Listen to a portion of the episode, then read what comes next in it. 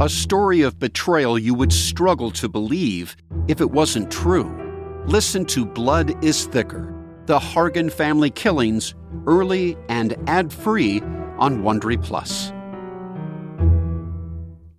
Eye on Tech with Larry Magid.